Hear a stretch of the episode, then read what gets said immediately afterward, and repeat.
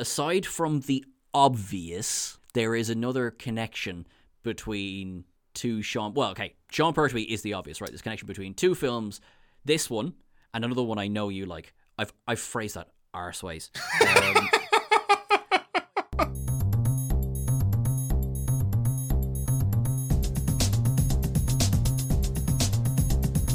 Hello and welcome to An Englishman and an Irishman Go to the Movies, the podcast that can't decide whether it's like a piss or a shite, even if Ian has been known to drop his kegs and pinch one off. I am one of your hosts, Sean Ferrick, and joining me, as always, is my lovely Englishman whose first words to me were, I hope I give you the fucking shits, you wimp. It's Ian Whittington. Actually, ironically, my first words were actually, hello, you beautiful. I know.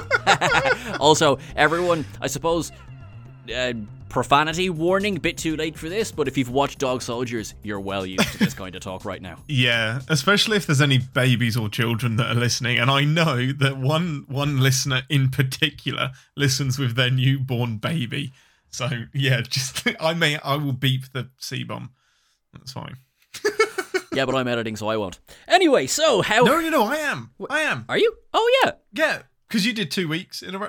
That I mean, that's not something that needs to be talked about right now. Oh, it's to it's be totally honest. really really important. You could have really got away with that one. I had could have completely done. forgotten. All right, cool. Yeah, I absolutely could have done sugar. Well, there Well, you that's go.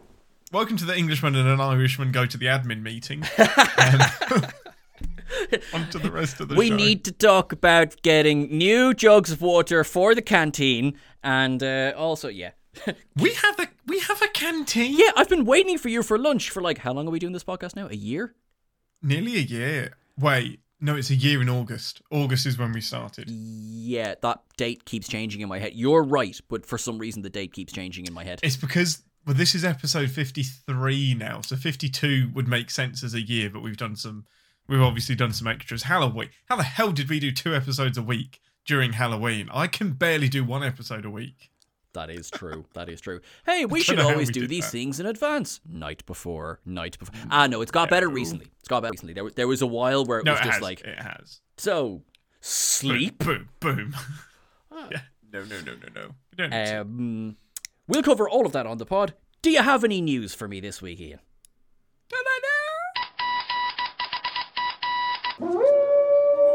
News team, assemble!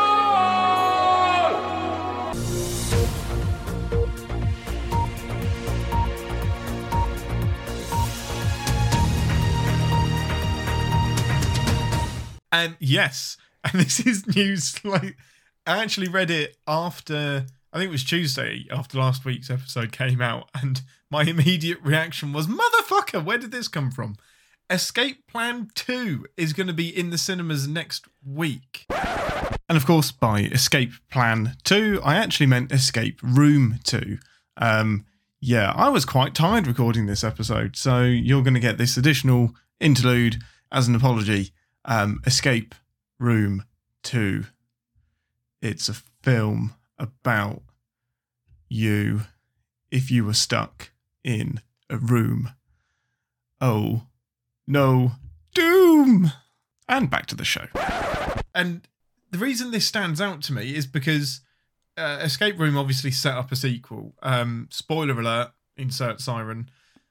Um, it ends with them escaping the room, and my one of my criticisms of the movie was that it for the last 20 25 minutes it's about the world outside the room and the conspiracy and that the governments are in on it and that there's shit going down and I was like, "What's your movie here? Is it the Cube or is it the Da Vinci Code? Like, what's what's going on?" Well, that was my first. They're obviously setting like, up a sequel. So it's Cube with a budget. Yeah, essentially, yeah, but it's not as good as Cube. It's better in every way Uh, Cube, gotcha. but I still don't like it as much. Yeah, um, but yeah, and then I was like, well, I haven't heard anything about pre-production. Most of the again spoilers. Most of the cast die, so uh, there's not going to be many people in the new film. Um, and then out of nowhere, it's fucking in cinemas. I was like, what? How? And apparently, it was going to be. It's supposed to be released um, in April of 2020. Surprise. Um, but the people who made the film decided that it wasn't suitable for streaming, um, evidently, and thanks to Joe for sending me this article. Uh, apparently, you need the atmosphere of being in a theatre to make you feel like you're trapped in a room, which is code for this wasn't quite big enough to make any money on a streaming service. Um, nobody wanted to buy it, and it wasn't expensive enough to say, "Hey, pay thirty dollars for gotcha. this thing to watch it in your living room." So we may as well hold on to it. Um, and I can't imagine the budget is very high, so having it, uh, if you can sit on James Bond for two years, I'm sure you can sit on Escape Room for eighteen months. Yeah. Um, but yeah, interesting. I will be going to see it. I think next week, so it will probably be my recommend or reckon don't watch this uh, the week after. All right. Okay. Well. The thing what I watched last week. All right. Okay. Cool. Um, I have not seen the first one, but I it was all spoiled for me ages ago. So um, Yeah, it, it's good. It's I've actually, actually heard really it's good. I really Yeah. like it. Yeah. Um, I can't remember when or where, but I was. I knew there was a sequel, but I think I knew there was a sequel before I knew there was a first one. Like it was just one of those things where I was like, oh, okay. but it makes sense now if you're saying it was meant to come out April of last year. That's probably why you heard nothing about it, is because all of the news would have come out in Yeah, I 2019. guess so. Yeah, but interestingly, Escape Room came out in 2019, so they turned this round quicker than like a Saw film. That's- But I'm thinking it must have been early 2019 that I watched it. But yeah, just weird. Weird how a movie can sneak sneak away like that. Interesting. Um, no, not to sound like I don't care about that at all, but that sounds uh, cool story, bro. Uh, any uh, recommends for us? To the recommends.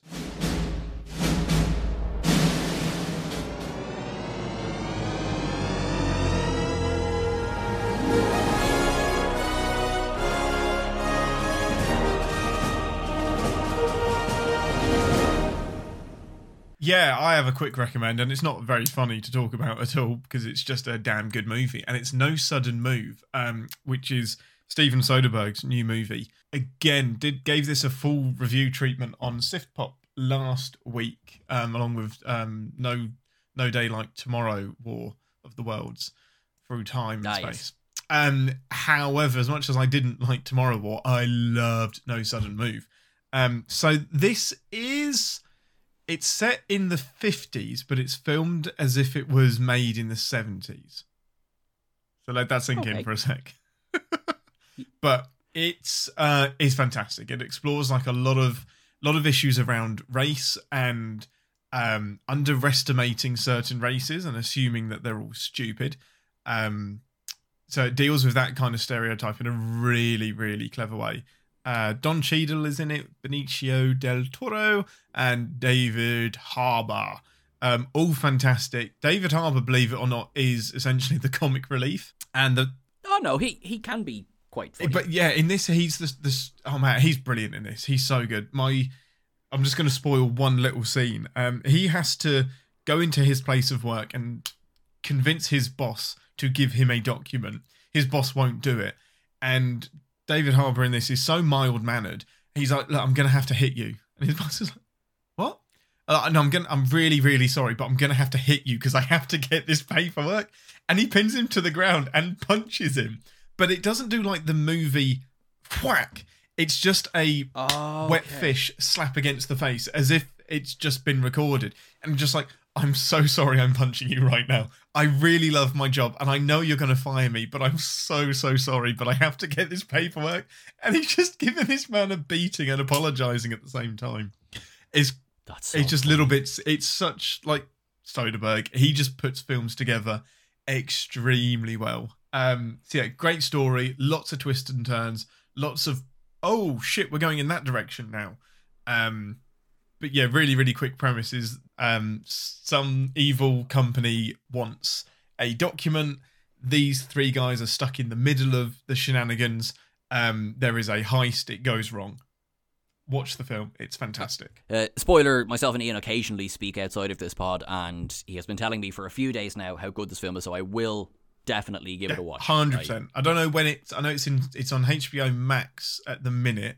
Um, so if you do some VPN shenanigans, you can watch it. But I'm not sure. It will eventually get over onto Netflix or Amazon Prime. Uh, but yeah, definitely worth a watch. No, if it's not if it's HBO, it won't.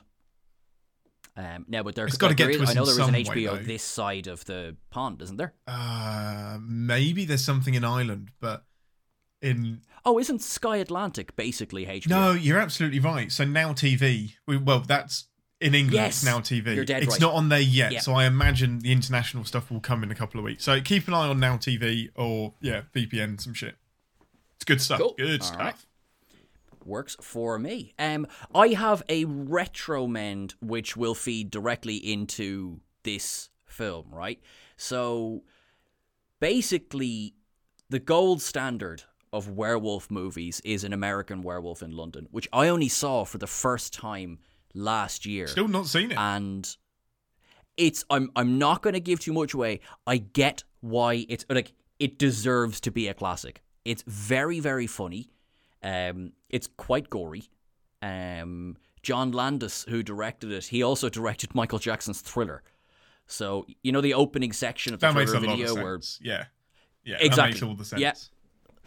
Yeah. Um, and but what it does is it uses every single trope about werewolves that you can think In a of, good right? way.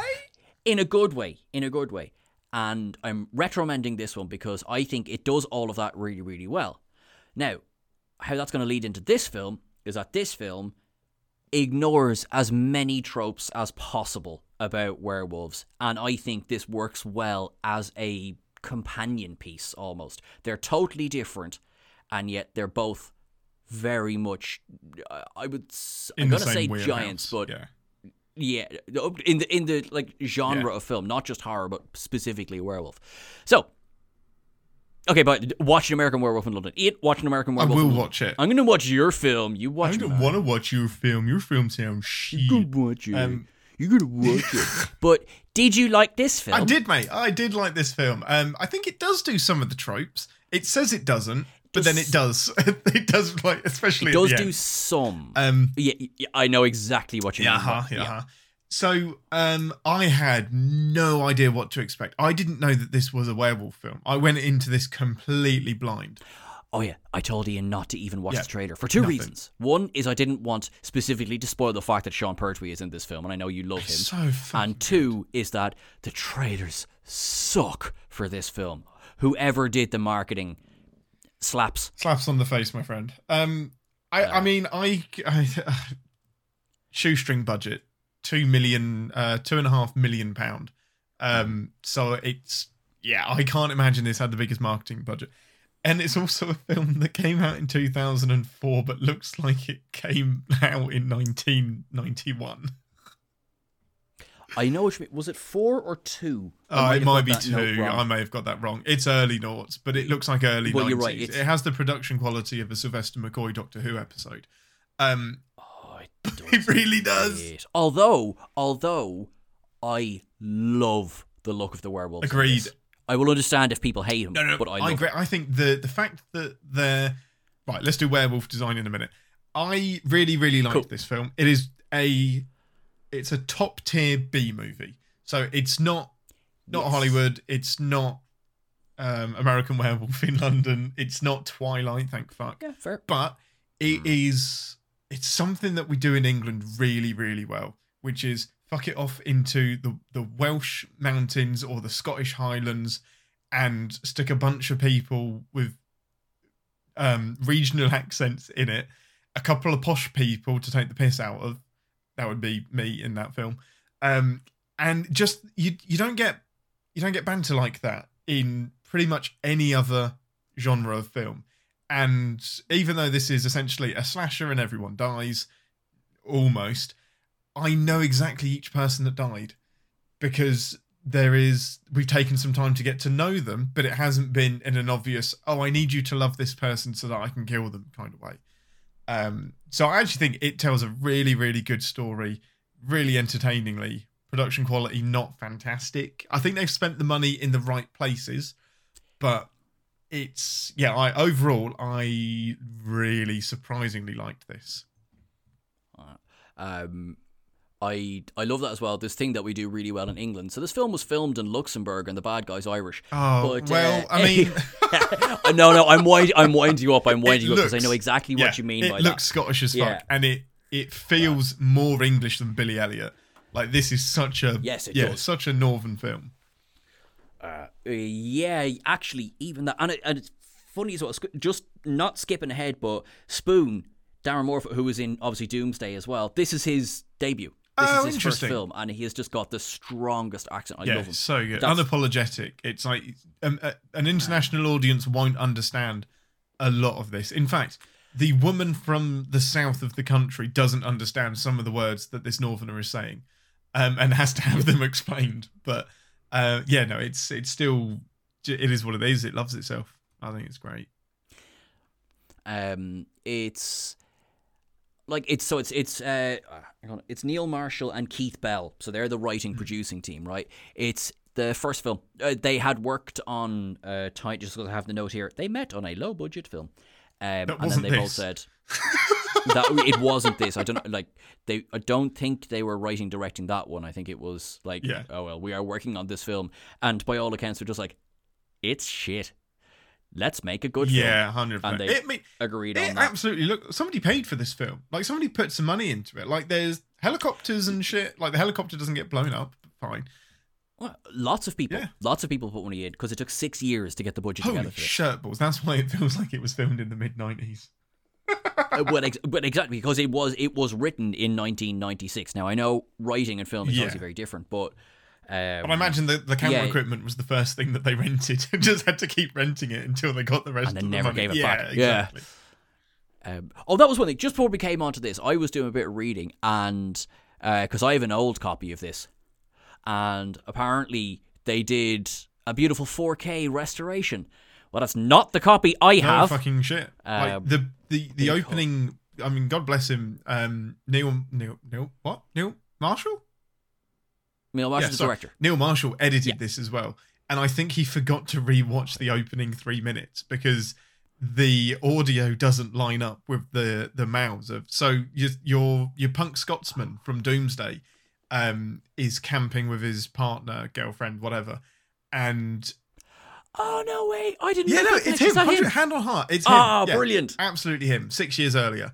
Um, so obviously they have a connection. He doesn't have a bigger part in this. it's just, it's it's obviously a smaller part, but he must have made an impact. Spoiler: the first people who are tent who are but tenting in a forest at night in a werewolf movie They don't they survive make very it. I'm really sorry. Yeah, they don't make it through the opening credits, let alone the fucking night.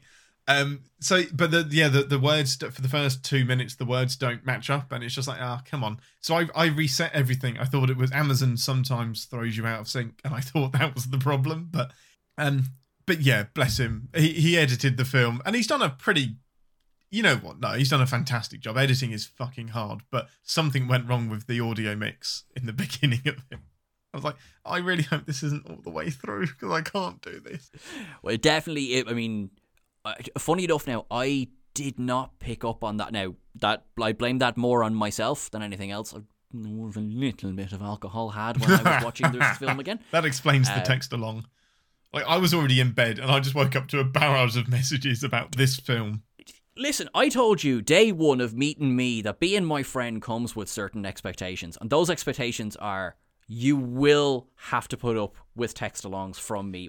You got it for Doomsday, you got it for Dog Soldiers, and you're getting it for The Descent. Yes, hundred percent. And I occasionally get it for Star Trek Three, Star Trek Seven, like whatever's going on at the minute. But the great thing exactly. is, like, I don't feel bad that I can't reply because this does not deter Sean. I will still wake up to twenty-seven minutes of, of- well, yeah. That I'm going to stick with that. Twenty-seven minutes of messages Works for me. Yep. Yeah. Um, and like beginning, middle, is like, holy fuck, this person's in this. Why isn't this person in this in more things? I love that person. Holy fuck, someone died. Like, yep. There's a lot of block capital messages. Yes. Yeah. Ian, are you reading this? I know you're asleep. What it's the 4 a.m. fucking fuck? Exactly. Whereas if I if I text in block capitals, I'm shouting and we'll wake him up. Yes, 100%. It might happen. Yeah, it Uh, might happen. Uh, listen, it's not my fault that you follow a human sleeping pattern. I, I'm rapidly not. I'm I'm rapidly falling into a fall I asleep know. at 2 a.m. and then wake up at 7. You're a writer now. Goodbye daylight hours. especially um especially like writing for an American company as well. Like, hey, you know, you're awake? Are you awake to look at this edit? It's 2 a.m. Yeah. yeah, of Guess course I I am. Great. Oh, it's Um, great. Sean, give us the synopsis of the film, which we Oh, are. synopsis of the film. Fucking hell, what are we now? We are. Well, we're only ten minutes in because you Oh, shited 10 on minutes about news for a while. shit. Yeah, fuck you. Uh, t- t- 10 minutes of. um Yeah, we haven't right. synopsisized it. So, uh, very unwise couple. In fact, not only do they camp out in the woods at night, they actually speak to each other about people going missing in these woods at night. Shockingly, they disappear moments later.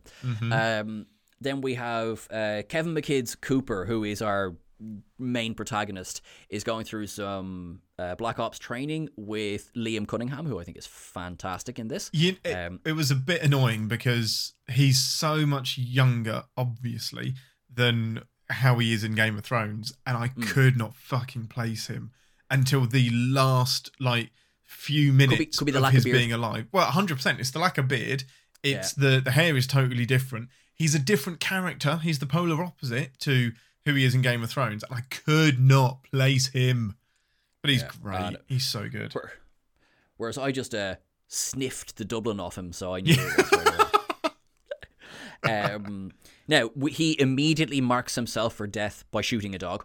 Oh, it's gonna happen. Like, There's no question. Like, yeah, don't be expecting long, heartfelt moments with Liam Cunningham's yeah. character. If you wanna, if you wanna instantly um, redeem a movie, it's kill the person that killed the dog. Even though you you decided that you decided to kill that dog, not the character. So it's a bit cheap. I don't really like it. Uh, well, of course not, which is why the website Does the Dog Die exists. Hundred um, percent. Yeah, absolutely. But then, so then the third film in this film starts just after this scene, which is uh, Cooper well, Wells, who's played by the amazing Sean Pertwee, and the rest of their soldiers. Section. that- uh, section, thank you. Although the Uh, film describes it as a squad, but it isn't. In the British Army, it is a section, not a squad. Oh, there are plenty of issues like that, which we will discuss in this script. There are quite a few. Somebody read the IMDb. Yay! Um, and also, sorry, in advance, somebody also read the Den of Geek article completely describing this film and its process. So thank you very much to Den of Geek ahead of time. nice. Um, Thank you to they did a Wikipedia and IMDb for my knowledge. 100%. um, yeah, anyway, uh, squad goes up to the Highlands. They're supposed to be there on a training uh, mission. Training mission rapidly becomes a real mission. Uh, meet Megan, go to house, less soldiers. Boom. Werewolves. England beat Germany. double cross at some point. Actually, there's two double crosses. I don't know. Um, yeah, so uh, this is not a film that, and I, I, I mean this as a, it, it doesn't waste its time with plot. It's not about the plot. Do you know what I mean? It's about the characters. 100%. Yeah, it does spend a lot of time character building. Um, It doesn't spend a lot of time on, uh, where did the werewolves come from? Yeah, I like. There's no. I love. I. A a spoiler, not spoiler. I love that about this film. Yeah. There's. It doesn't do. So this is sorry. These were the tropes I, uh, I was saying. It avoids. It um, does, yeah. Which is. It doesn't do the. I am a doomed individual. I am a monster. It's like now these werewolves. They. They're. It's kind of shown that they kind of like what they do. Yeah, they're not Um, fighting against it. Like, she's. Yeah, no. Yeah, Megan. So, spoiler Megan is a werewolf and she is queen bitch of werewolves, apparently. But she. Well. Huh? She does call you're right in that she does call herself that, but I have a point about that because I had to go and check this because her transformation to me made no sense. I was like, No, hang on, it's about two in the morning. Yeah. Like, I was just I I assumed that it had to be in direct moonlight. So you could choose to not be a werewolf if you're not exposed to moonlight, so which is why she's chosen to be inside with them. Valid theory, but so fine. Neil Marshall, when he was writing this, he went, okay, so what do we know about werewolves? Full moon, Grant. That was always going to be a thing. They're fucking fictional. what do we know? Whatever you want, Neil Marshall, is what your werewolves are. I, don't know. I don't know. I'd love. I no. I wouldn't love to believe they're real, but No, they're I absolutely based on wouldn't. something. And they're not. Um, you live a mundane and sad little life. I live in the real world. Anyway, oh wow, that was quite mean. I'm sorry. Thank you. Don't badmouth my werewolves. um, so he was saying full moon is got that's got to be a thing, but is it direct moonlight? Is it you know as soon as the moon? Is it Just the nights either side? Yeah. Yeah. So he said that his thinking going into this was on the night of the full moon, you will turn into a werewolf. Now, whether that's an hour, two hours, whatever, you won't be able to stop the transformation. The most you can do is delay it, How? Just by force of will. Oh, this is this is the taking a shit, but you don't have to drop your cax and pinch one off. That's what that conversation exactly Hundred is percent. about. Right, got Yeah. you, got you, got you. But then why does she choose to do it? If she's Because she legitimately is looking for a way out. right, So yeah, so I don't love her revelation as a werewolf because No. it sort of goes against well there is no escape. But it's it's, it's basically she was this idealistic you know well not idealistic but you know what i mean. I will go be one with nature. Yeah. uh, photographer. She goes up to the literally highlands. got bit. balls. She gets you know she gets turned into a werewolf. Um and it's she doesn't love being a werewolf quite frankly. Um, Megan is Catherine Sinclair in Doomsday. She's Eden's who mother. is Eden's mom? yeah Sorry. she's only in the opening scene Yep, Continue. you're dead right I apologise. Blew You my mind. quite, quite all right much like that soldier tried to blow her child's eye out Indeed. Um, quite. Um, yeah, so that's so that's it. Basically, she went up to be nature photographer, met some werewolves, became a werewolf, and was like, "Oh, oh no, Suppose this is which me is- now. Yeah." Which is why she comes along then at the exact last moment, where she knows full well, being a werewolf, she knows full Yeah. well that those soldiers are there, and she's like, "Maybe you can help me change my situation." She then rapidly learns, "Oh, So is okay, the, yeah, yeah. So is the point that she knows that they've all failed? So now I need Yes. to side back with the werewolves if I have a chance of not ending up dead as well. basically yeah i don't think i don't think she was ever in danger the way they were in danger Uh, no, she was just going to tag along on their coattails sh- if they were to be successful. Okay, cool, interesting. I can't. I actually Um, missed that entire subplot thing. I- yeah, i only kind of got like the first I've, the first time i saw it i just kind of went oh she was playing with them the whole time um this time i got like apparently no there was a bit of hope initially Mhm. but i think pretty much as soon as the first person dies. Yeah, kind of. Or it could have been. No, I'm. I'm. I'll be honest with you. I don't know exactly when in the film, but there is there's a turn Yeah, where before she turns werewolfy. Because I thought this time around, um, there's a moment where she's scratched by a werewolf, and I thought, oh, that's it. That's when she gets infected. There's a scratch on her cheek. right, got it. Because Because she seems to obsess about being when she puts her hand on the window pane and gets stabbed by the glass she obsesses about that a lot is that because of the healing factor so she's worried she's going to get found out that was sequel bait. Neil Marshall said they wrote that scene in. It was going to be to do with werewolf DNA and everything. right This was supposed so to be a i've read that and immediately forgot it actually yeah okay fair enough fair enough I did, in fairness, and fairness, it's not like it's clear in the film. Like, and also the fact that, like you said as well, this film looks like it was made for twenty quid in a packet of crisps. Like, Yeah. you're not going to assume there's going to be a sequel to this. It's just like, I'm not saying you should telegraph it, but maybe give us slightly more than that. yeah, and don't count your chickens before they've been hatched into sequel werewolves. Yeah, I, I do want to talk about the story behind the the abandoned sequel, but yeah, we'll we'll do that at the Hmm. end. But yeah, it's interesting, very interesting story. Talk to me about Sean Pertwee. Ah, I Sean Pertwee, likes a bit of Sean Pertwee. so good. Um, he's outstanding. I whenever I see Sean Pertwee in something, I always always want more. So he's in Luther as um, I think. Forgive me if I'm wrong. I think he plays a paedophile or a sex offender of some description, and he Wow, okay. is like battered, haggard. I barely recognised that it was him. Um, and he's only in it for like half, oh, not even 10 minutes. And I was like, God, flip it. Um, Doomsday, he's barely in it at all. Um, Gotham, he's in it, but not.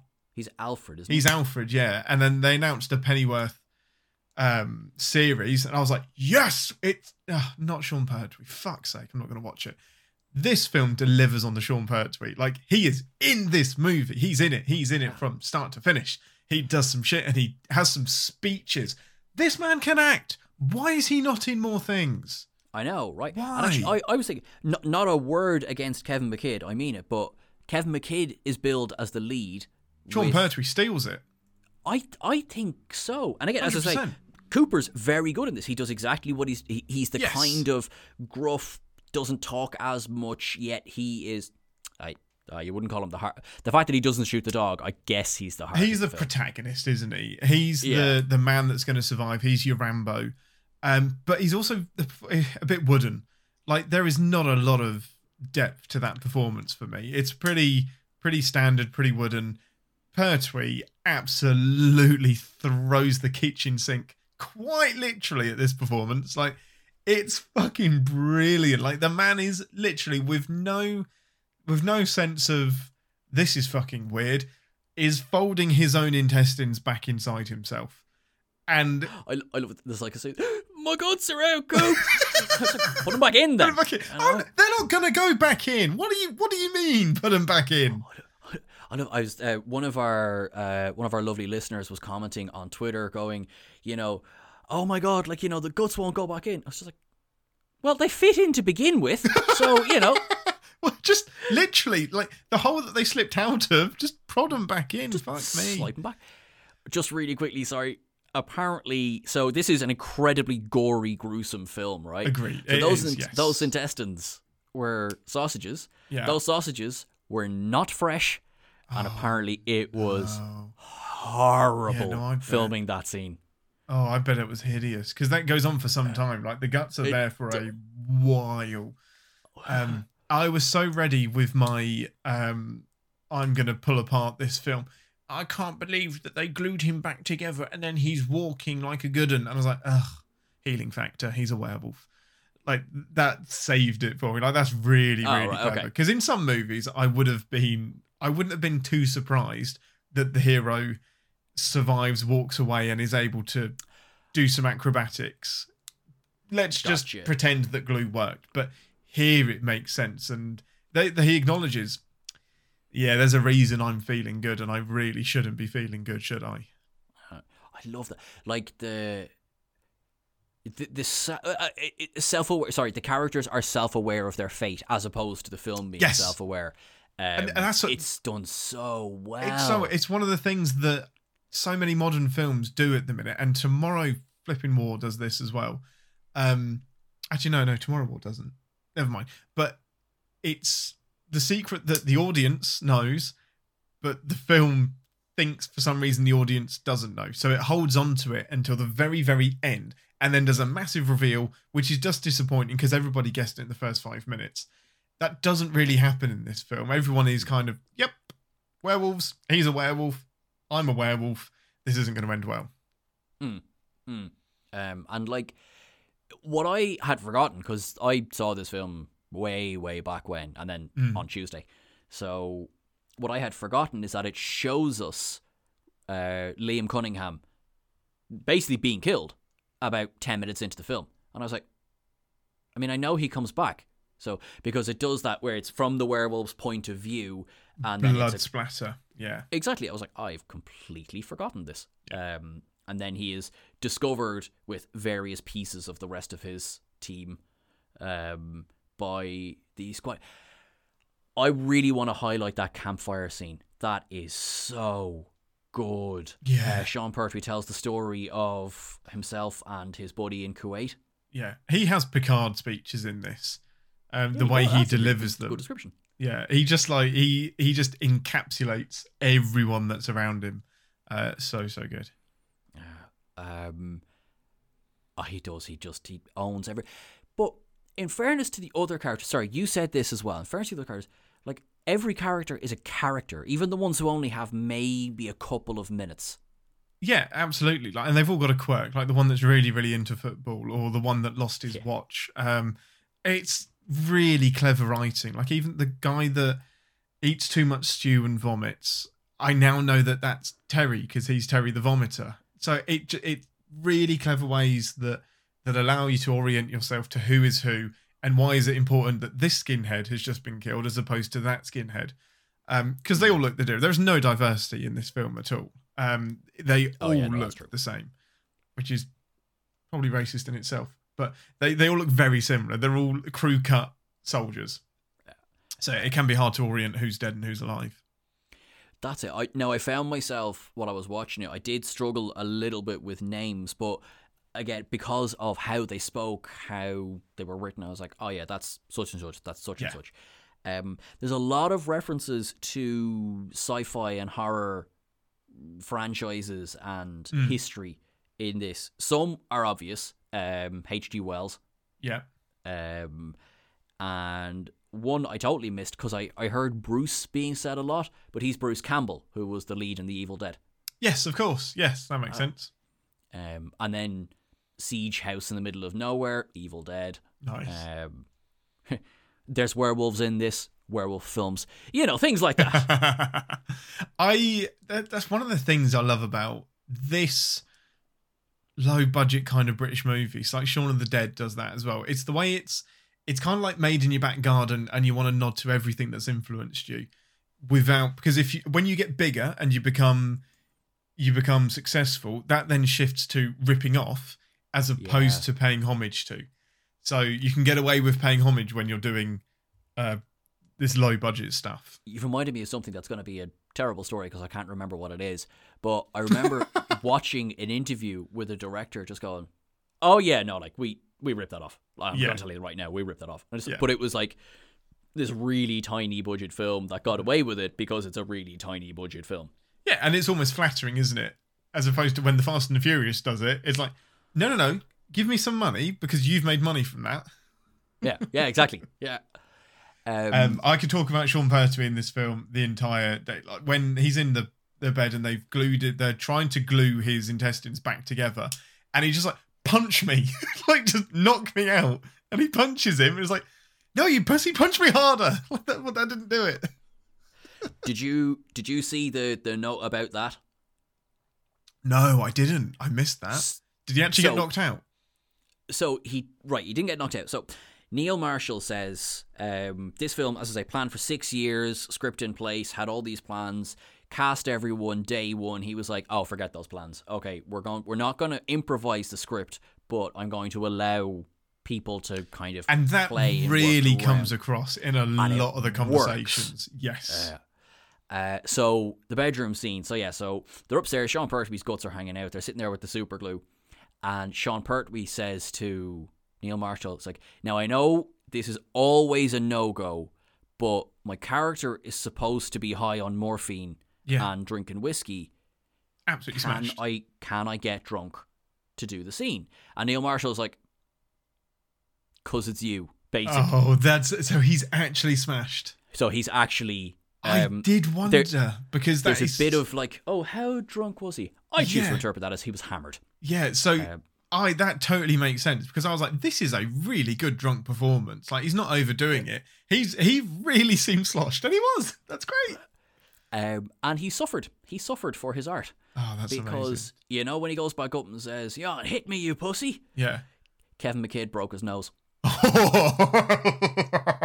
so apparently he just he just kind of clipped him, right? and uh, Neil Marshall sitting there, and he, he describes it as where, who did someone have a blood bag in there? Why is there blood on the wall? Oh, that's shit, Sean's that's- blood. That's real blood.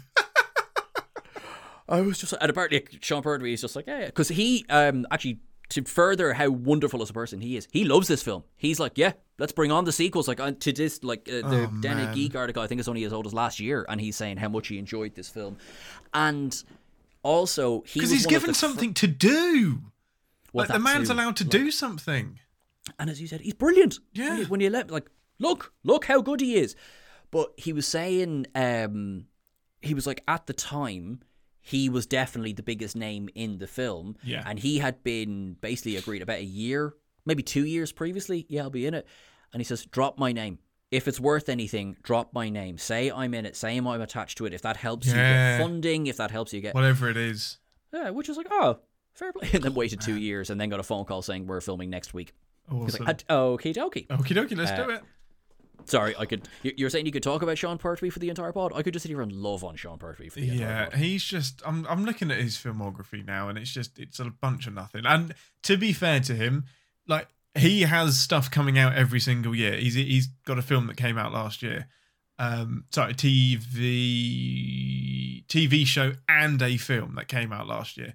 So he's earning money. He's doing all right, but just never the big stuff. And maybe that's not what he wants. Maybe he doesn't want to be top tier. Maybe that's just not the life he wants. Because there's a lot to be said for doing CB movies and living out of the public eye.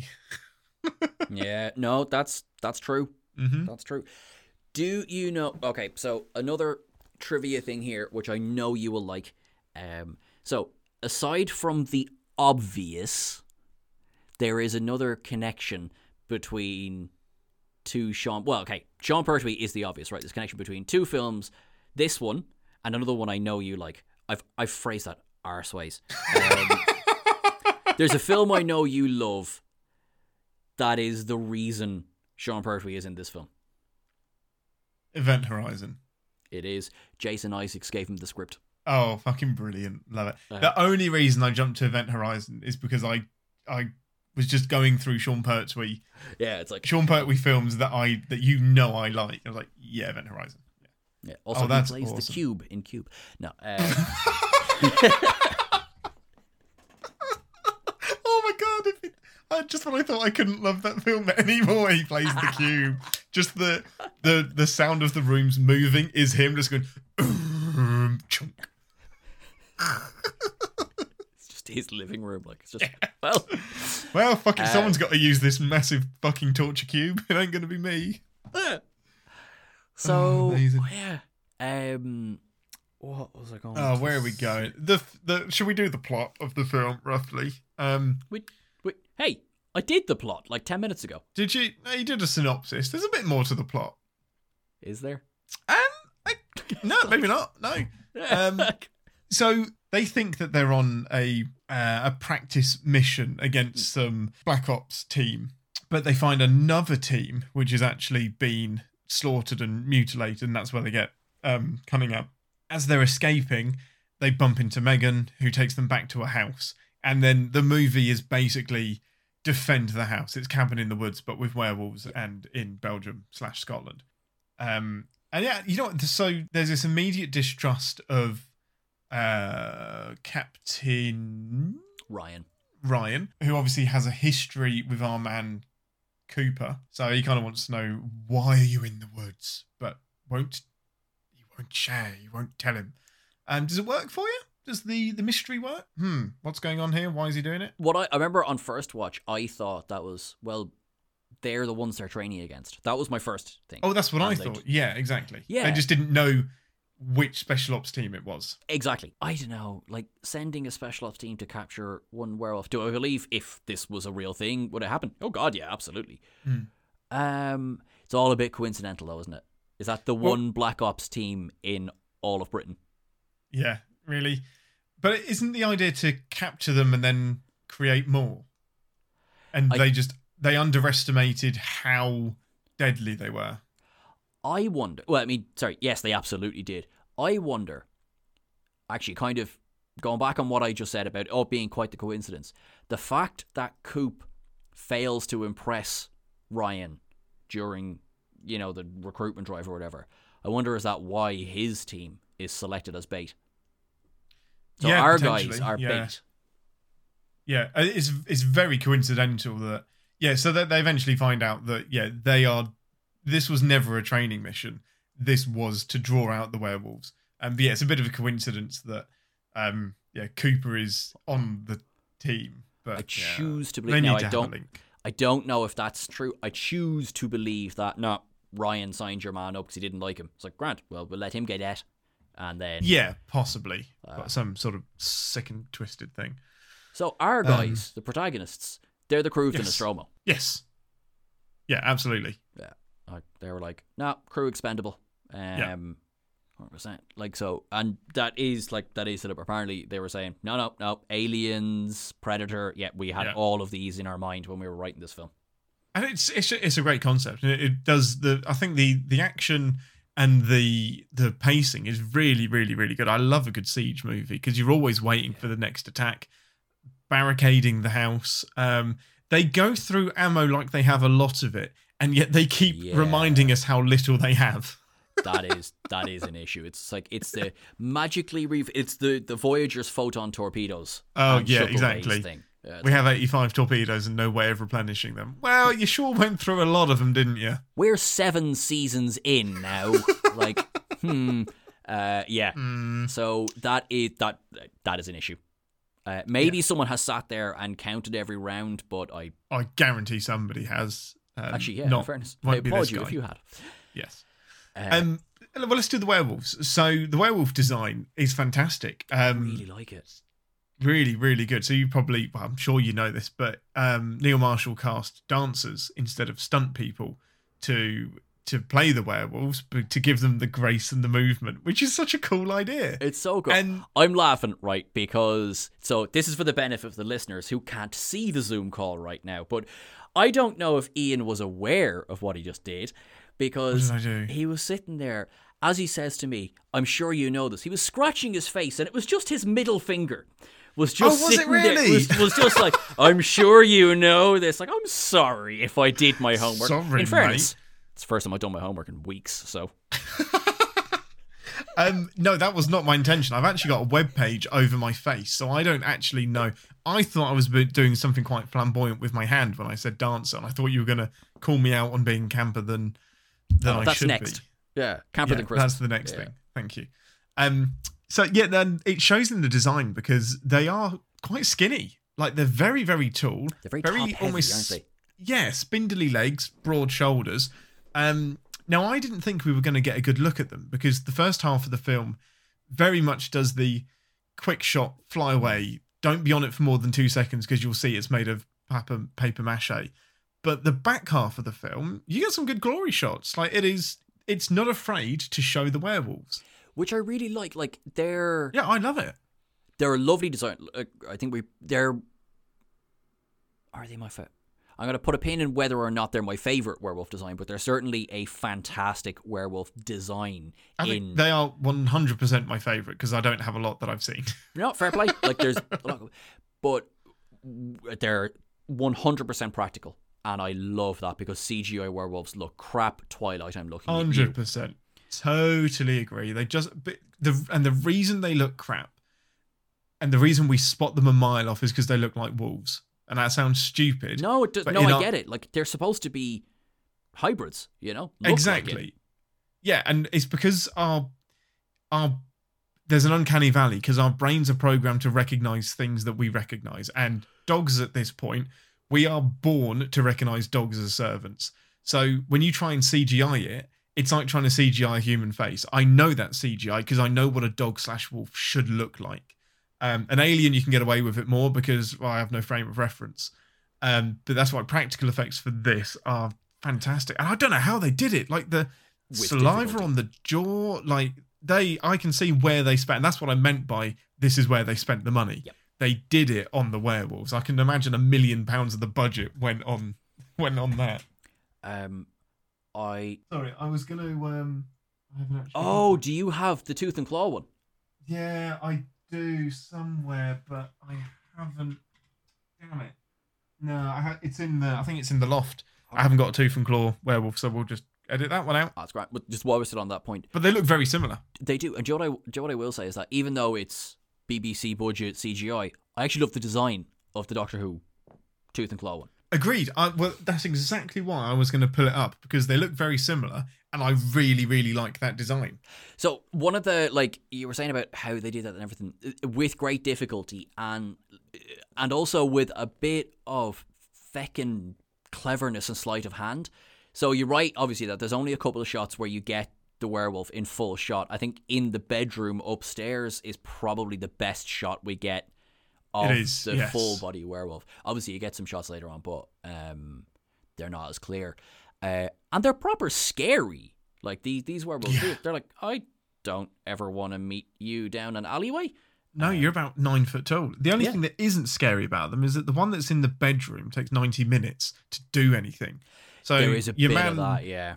your man Cooper is like grabbing for a gun and getting pulled out the window for about 90 seconds while there is another werewolf in the room, apparently just wandering around and reading a book and staring at Sean Pertwee intimidatingly. Yeah, yeah. I, I mean, no, because he'd still. I was gonna like maybe I can defend it by saying bit like the alien of I, I can tell you're infected, so I won't. But no, like why did he sit there and just watch Coop run around? I'm so, uh, Coop. Yeah, I realize exactly. Coop is from Interstellar. I just got so used to the to saying Coop instead Coop, of Cooper. brilliant. All Coopers are now Coop. Yeah. Um, but so yeah, it was the you're right. It, they dancers on stilts, which is how they got so high. But apparently that led to so Many, much many laughing accidents. on no so much Oh, okay. laughter because um there's a couple of different quotes on it. I think Kevin McKidd was just like, "Oh, those." Yeah, we they came out of the forest and we just started laughing because the they, they got the dancers because they'll know movement, they'll be able to do it, but none of these dancers were trained to go on stilts. I mean, there's an easy solution to this, isn't there? Really? So, well, on right. So we'll come to that now in a second, right? So again, the very lovely Sean Pertwee, who is lovely, was saying, um, "Nope, those poor guys. They were in heavy makeup. uh, Total respect, total respect." Because, like, th- I think the question was, "So, how ridiculous did these things look in real life?" And he was like, "They, they worked very, very hard." Um, Yeah. So the way they got around that when it got to the siege kind of warfare, um, and you know, like like you said as well, you note that you don't get an awful lot of full body shots, so they just cut Mm. the legs off, and then it was just the dancers in the upper body, and they were Ah. able to move a bit better. Ah, that makes sense. That makes a lot of sense. Yeah, because it's very rare that you see them on stilts. Because you don't It's need very rare to that you for a see lot the of as legs. well. No, it's true. Yeah, Um, but uh, I think yeah, I they're th- intimidating as fuck. they really are. Like I, I would not like to be in that bedroom with that No, werewolf. thank you. And that's saying a lot because I'd quite like to be in a bedroom with Sean Pertwee.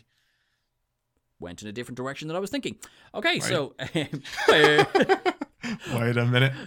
um, what do you think of Megan? Um, very.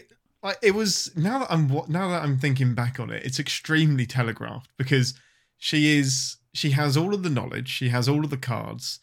It's very coincidental that she's there, but I like that every coincidence in this film is acknowledged by the film and pretty much dealt with as part of the plot. So I do I like that, but she's so somber and the slow playing of the piano and Oh, yeah. longing distance to Cooper, uh, longing stare across the distance to Cooper was uh, something's going on here. There's something we need to know. And then you're, you're right, the sudden reveal, and then I give up, so I'm going to be a werewolf now. Yeah, something about that. I'm not saying I wanted a romance and I wanted the kiss at the end with the hero, but I think it was. oh, I don't know. I think it may have been a layer that we just didn't need. or maybe even like right if she's a werewolf grant uh, maybe have it and maybe it always was the intention of she's infiltrating the group and always was and if that's the Mm-hmm. case graham then what was the point of the siege so that's why i don't think she was infiltrating the group i think she No, literally she wasn't. trying to escape I think she was 100% on the fence, and I'm going to wait until I know which way this battle is going Yeah. before I put my cards in. I think what I would have preferred is, and I'm just, uh, it would have been a bit cheesy, but her teaming up with Sean Pertwee. So her agreeing to, Oh, okay, okay, yeah. you're not going to win this, but damn it, I'll help some of you escape because I'm sick of this shit. Mm. Turns into a werewolf, does some fighting, enough time for Sean Pertwee to put the Home Alone contraption together um, before he transforms. did you see right so because we both looked at the IMDb trivia. So there's apparently in the IMDb trivia it says that one of the werewolves at the end has the injury, like she is shot in the head by Sean Pertwee, right? As but apparently Yes. her werewolf form is then running around the place afterwards.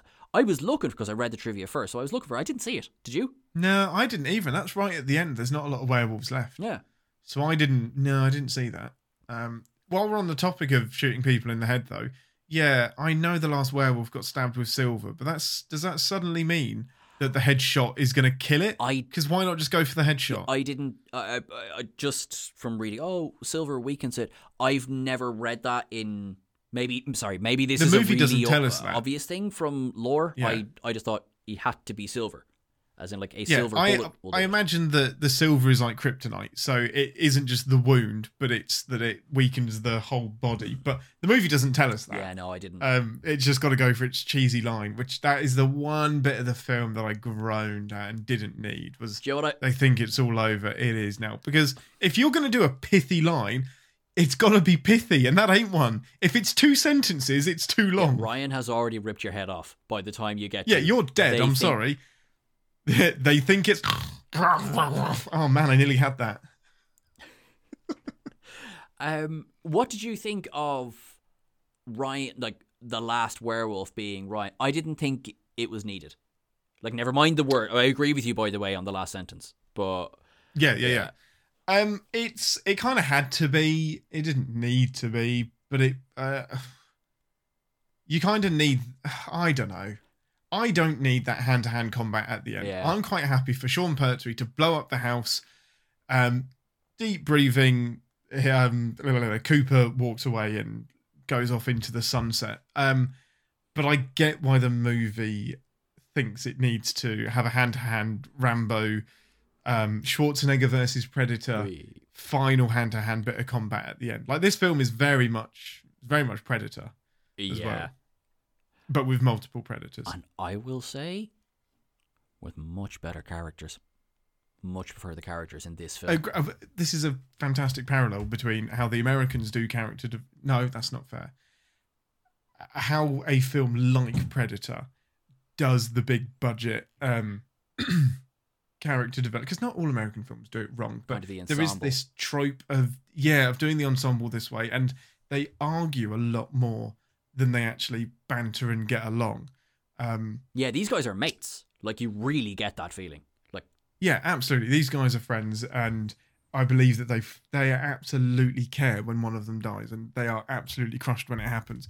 In Predator, it's kind of like Adrian, no, why did you? It's so over the top, or just brushed aside so quickly. So I, I like that as a comparison because it is army versus mythical creature. mm, Um, and I don't believe the banter in Predator. It's entertaining and it's fun to watch, but I don't believe Feels it. fair. In this, I believe that this is just a group of people. this feels and this this feels improv. Like I don't think it was, but it actually feels. Agreed. Yeah. Now, you know what? I, I wouldn't be surprised if some of it, well, if there was some structure, but it was, this is where the conversation is going.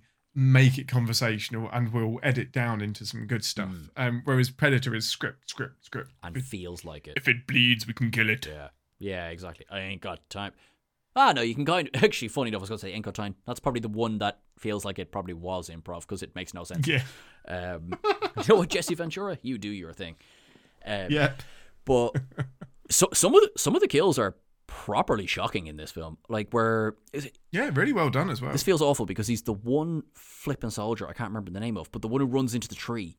Like no, I'm sorry. Like that's fucking bullshit. I love that because it's I so out it. of oh nowhere. My good God. I remember it from the first time I watched the that. film to Tuesday, which was only two days ago. So yeah, I should remember it this time. Uh, no, I do not like that one. No, Why would I? He runs into a fucking tree branch and dies. he's running Like, fucking full pelt through the not- forest at night. It wasn't at night. It was like night-ish. Oh, it was. It was still. It was at night because the werewolves were. I thought. I uh, it may well be. I thought the werewolf had pushed him onto it, but no. He's just turned a bend and impaled himself on a tree branch, and he just looks down and it's sticking out of him. I was like, that's got nothing to do with your werewolf film. That's just bad fucking luck. That like that happens to Forrest Gump if he's going a bit too fast. Like that, that has nothing. That's nothing to do with the film. Like that's that's an unnecessary kill. But how do you feel about it? How dumb are you? You're in the fucking army, and you've just been taken out by a stationary object that's a hundred foot by two foot. How did this happen, man? Hundred foot by two foot. Oh, fucking, I don't know. No, I mean, it could be. I fucking like, tall. It's a hell, tree. yeah. It's a fucking tree. You've been killed by a tree. I really want you to do an audio commentary on this film now, where that's it's just you saying you've been killed by a tree over and over whenever that character is on screen. And I don't get over it. I just keep it going throughout the whole film. Yeah, you're dead, but at least you didn't get killed by a fucking sycamore. Yeah, like, Like, They think it's all over. It is is now. Killed by a tree. No, do you know? Do you know How what? How do you get through army training? How do you get through basic training without falling over and this happening? Oh. This could have happened in like Robin Hood could have died this way. This has nothing to do with your werewolf movie. Hearing your consternation, I, if I said that word right, I think I might agree with you. it's so I liked dumb. it for the shock, but it is dumb. Yeah, and that's the reason it's dumb because it is for shock value. So I, I get Yeah. it. Cool. It's kind of like you write it down and you're like, Yeah, this poor guy That's thinks he's going to be killed by a werewolf, but no, he's allergic to getting No. stabbed by a tree. Exactly. You know what? Oh. In Doomsday, that move, it, what? I'm just I'm just thinking now I might be totally off kilter here. This film is so full of references to other horror movies and we already know that there's references to Evil Dead which has that infamous scene of impalement by a tree. I wonder was this some sort of potential uh, homage to that? Yeah, fine. Could be. It's still dumb I'm as not fuck. saying, not saying, yeah, I'm not saying that makes it better. I'm just wondering for there to be a reason for it to be. Although it may well be. It's a stretch, but I it's I I get it. Well, I don't get it at all. It's fucking bullshit. But I un- I see your logic. Um, I mean that makes more sense than being killed by a tree. But where that move makes more sense is in Doomsday because that is a bizarre bonkers anything goes movie. So I can and they do have a run through a forest scene. So I can imagine being pursued, getting confused, and then running into a branch. But in this serious army film, man, bugged the tits off me. I'm glad you reminded me of it. This is how you remind me of when I was killed by a tree. This is.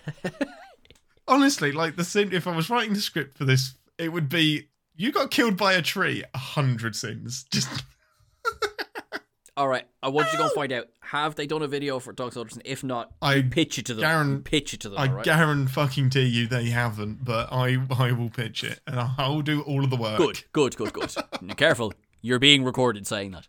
Um, Uh, shit. I like. Okay, right. So we have discussed the tree. So the rest of the death scenes. No, I'm not done. No, no, we're, we're done. We're done. Save it for your No, save it no. for your sins video. All right. Um, the uh, I liked Terry. I think it, it's Terry, isn't it? His decapitation. Terry's the the vomiter. Yeah, Yeah, he gets pulled through the window, and correct. I just love how Yes. Cooper's just like, "All right, guys, lock and load, saddle up," and I think it's Ryan just goes, "What are you doing? He's dead." Yeah, he's he's. You're not going to rescue him, and Yeah. you're really really not. He's about to be decapitated. Yeah. Um, and then I Uh, like it because I was watching this with because you were asleep. So um, Dominic, who I know is listening, hello, uh, was watching this as well. I just get this text going because he was a few minutes ahead of me, and he goes, "Oh, I did not see that beheading coming." Because Terry disappears for about five minutes, you just think, "Oh right, well, you've written him off. He's just off-screen death." Oh Yeah, no, it's a very much on-screen death.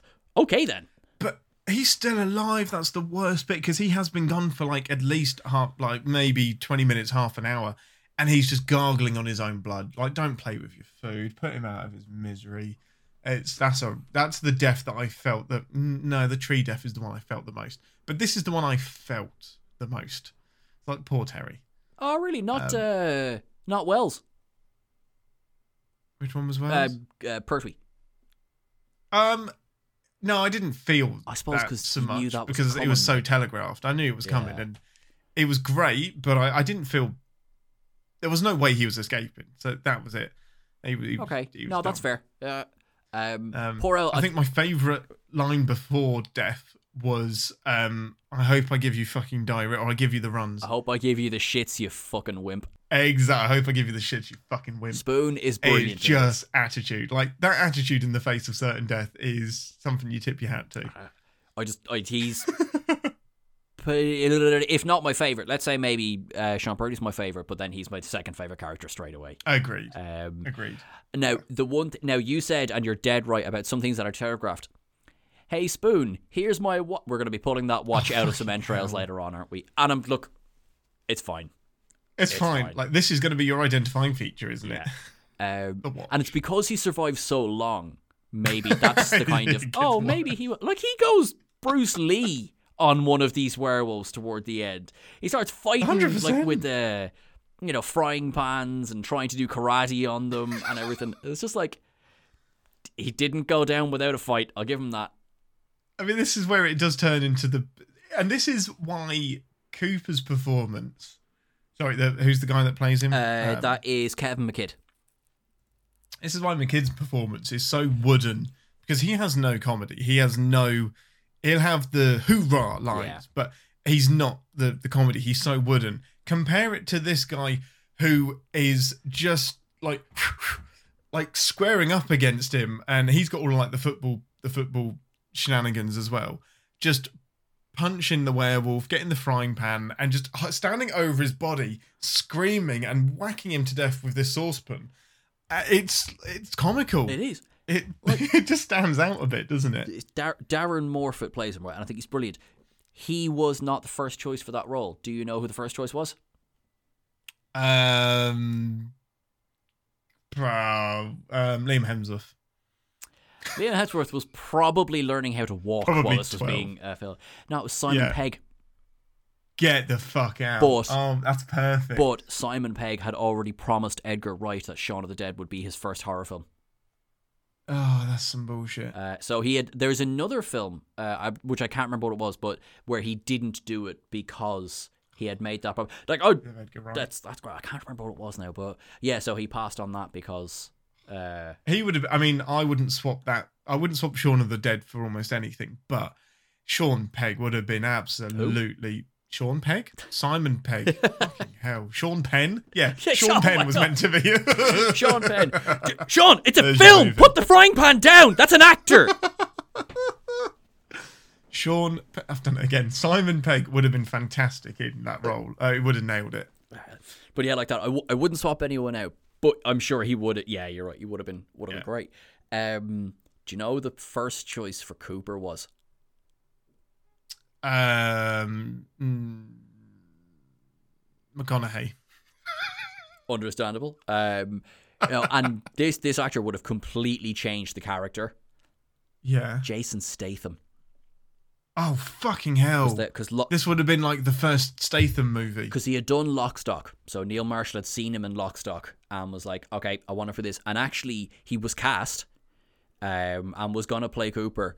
And just uh, because it's so low budget, they were, it was basically like, we'll film it next week. We'll film it next week. And so this kind of dragged on. Oh, that shit. And John Carpenter came along and offered Jason Statham a place in Ghosts of Mars.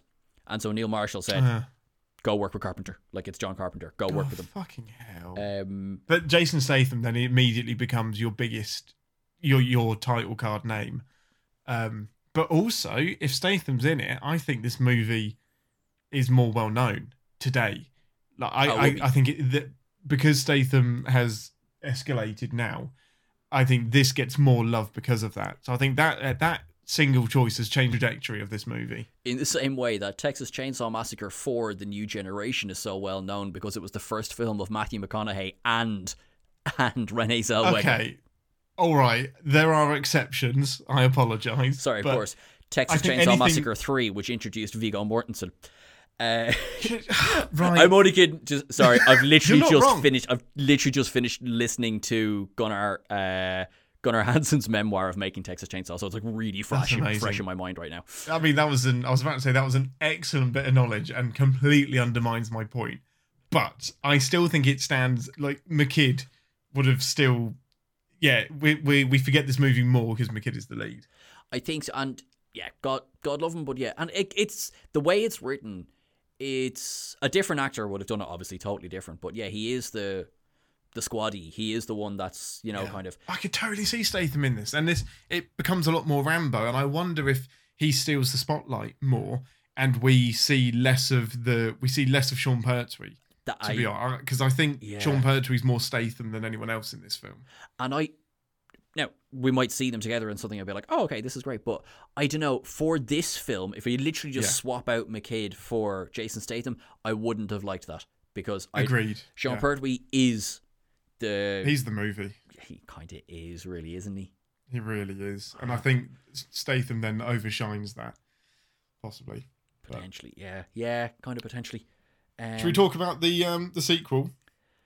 I'm going to let you take point on this one because I don't know very much. I know there was supposed to be a sequel and a prequel, and that's all I know. Yeah, so the sequel um, was written in 2004 pretty quickly. So this was always planned to be a trilogy of sorts with a sequel and then a prequel explaining everything. So the sequel, which I love this idea so much, the there actually was another team out in the woods that they were the special ops team that they were meant to be training against. While all of those shenanigans are happening in the house, these guys get found and eaten as well. So, as opposed to a bunch of country bumpkins that have been turned into werewolves and have a bloodlust, these are now trained special ops werewolves. So there's your escalation of this. These are more powerful, and another team led by um, Cooper is sent in to get rid of these werewolves. But these werewolves are werewolves with a plan. Um, they actually they nearly start. They scheduled all of the filming over 30 days um, back in Brussels, but they just couldn't find the the money for it. They couldn't get the money together. So whereas with this film, it was okay next week. No, next week. Okay, no, no, seriously, we're filming now. That just never happened. It was always next week, next week, next week, and it never materialized. That's ac- that's actually a shame because like this is schlocky and low budget and is brilliant. There's nothing saying you couldn't pull off a good sequel to this. You know, I Oh, realize hundred percent. Yeah, I I, I realize horror slasher sequels are varyingly successful. Uh, widely. I mean, there's a definite cube, hypercube, cube zero vibe to this, and I think that's a perfectly fine trilogy. I like it, but this is following that exact template. Mm, yeah, oh, it is actually because isn't that because I, I remember all the way back on our first was it our first yeah, pod? First was about cube. Yeah, our first couldn't remember if we did was Event on Horizon cube. first. Yep, cool, gotcha. No, no, yeah, cube then Event Horizon. Um, so it is. It's isn't it? Cube Two is a sequel, and then Cube Three is a prequel. Correct. Yeah, Okay. agreed. Yeah, no, it is. At some point, Um, I will watch those films. Yeah, including cube. Nah, probably not. Not important. Honestly, I can talk about Cube, Hypercube, and Cube Zero for days. There is a universe there that we were robbed of. Um, That's God all right. Well, so. You're you're you've got the, the passion and the energy. Go write me a series and a backdoor pilot just in case. Uh, yeah, but your backdoor pilots mean something else. um, um, well, I suppose we're talking about actually anal sex, right? Um, yeah, I'll get right on that now in all of the free time that I have. Well, that's yeah. This is this is this is life now. This is life. Um. Okay. Overall, out of ten, Dog Soldiers. What do you think? Oh, it's hard because you can't judge this movie against other movies. We judge about Um, your enjoyment level. So your enjoyment level is out of ten. You know, what, eight out of ten. I, if we're just going for enjoyment, I really eight point five. I Ah. really, really enjoyed this film. Uh, I'm totally. The more I've talked about it, actually, it's one of those films that the more you talk about it, the more you realise how much you enjoyed it. Yeah. Yeah. It drops a point and a half for killing a character with a tree. That's that's fine with me. That's fine with me. uh, I'm also going to give it an eight point five. I'm going to drop it for uh, that last line. They think it's all over. Yes. I think I'm going to Yeah. lose it for that. And um, the, that opening scene is a bit like you're you like we know what's going to happen, and not in a we know what's going to happen, but more in a oh we know what's going to like come on lads. Hundred percent, and it's it's the way that you have to open a film with an action scene, or else you're not going to hold your audience attention. Yeah, but like. Is the trope? Yeah, Yeah. it's a bit like and and where you know they they both stop, look at the camera, and go, "Isn't this letter opener nice? It's made of sterling silver." I wonder if that's going to become important later on. Ha! There's your Chekhov's letter letter opener. Um, okay, so next week we come to the close of our very very short series on Neil Marshall. Um, we come to the Descent. Yeah, arguably saving the best till last. I'm go- Um, again, arguably, that would be my memory of this film. So we're going to see if it because I haven't seen this now in a few years. Um, Mm-hmm. oh, last time I saw it was at the cinema. I think I watched it once. Um, and like, if you're this deep in this, this is hardly needed. But fair warning, this film scared the absolute bollocks off me in the cinema. So Oh, it it scares the pants off of God, and he knew he knew the ending going in. Um, it's a scary ass film. it is, it is, and I'm really looking forward to it. Yeah, me too. No, that was great. Thank you for introducing me to a film that I would have never seen otherwise, and is now on my gonna watch that again list. So yeah, You're very thanks, welcome. Sean, You're and welcome. thanks everyone for listening. Thank you. Goodbye. Thanks for listening to An Englishman and an Irishman Go to the Movies. I, at least, would love to hear your thoughts on the episode. Sean couldn't care enough to record this with me. You can find us on Twitter and Facebook at English Irish GTM, email us at an Englishman and an Irishman at gmail.com, and check out our website www.anenglishmanandanirishman.wordpress.com, where you'll find all of our previous episodes. You'll find me on Twitter at galactic underscore Dave, and you'll find Sean at Sean Ferrick. Thanks for being awesome, and we love you very much.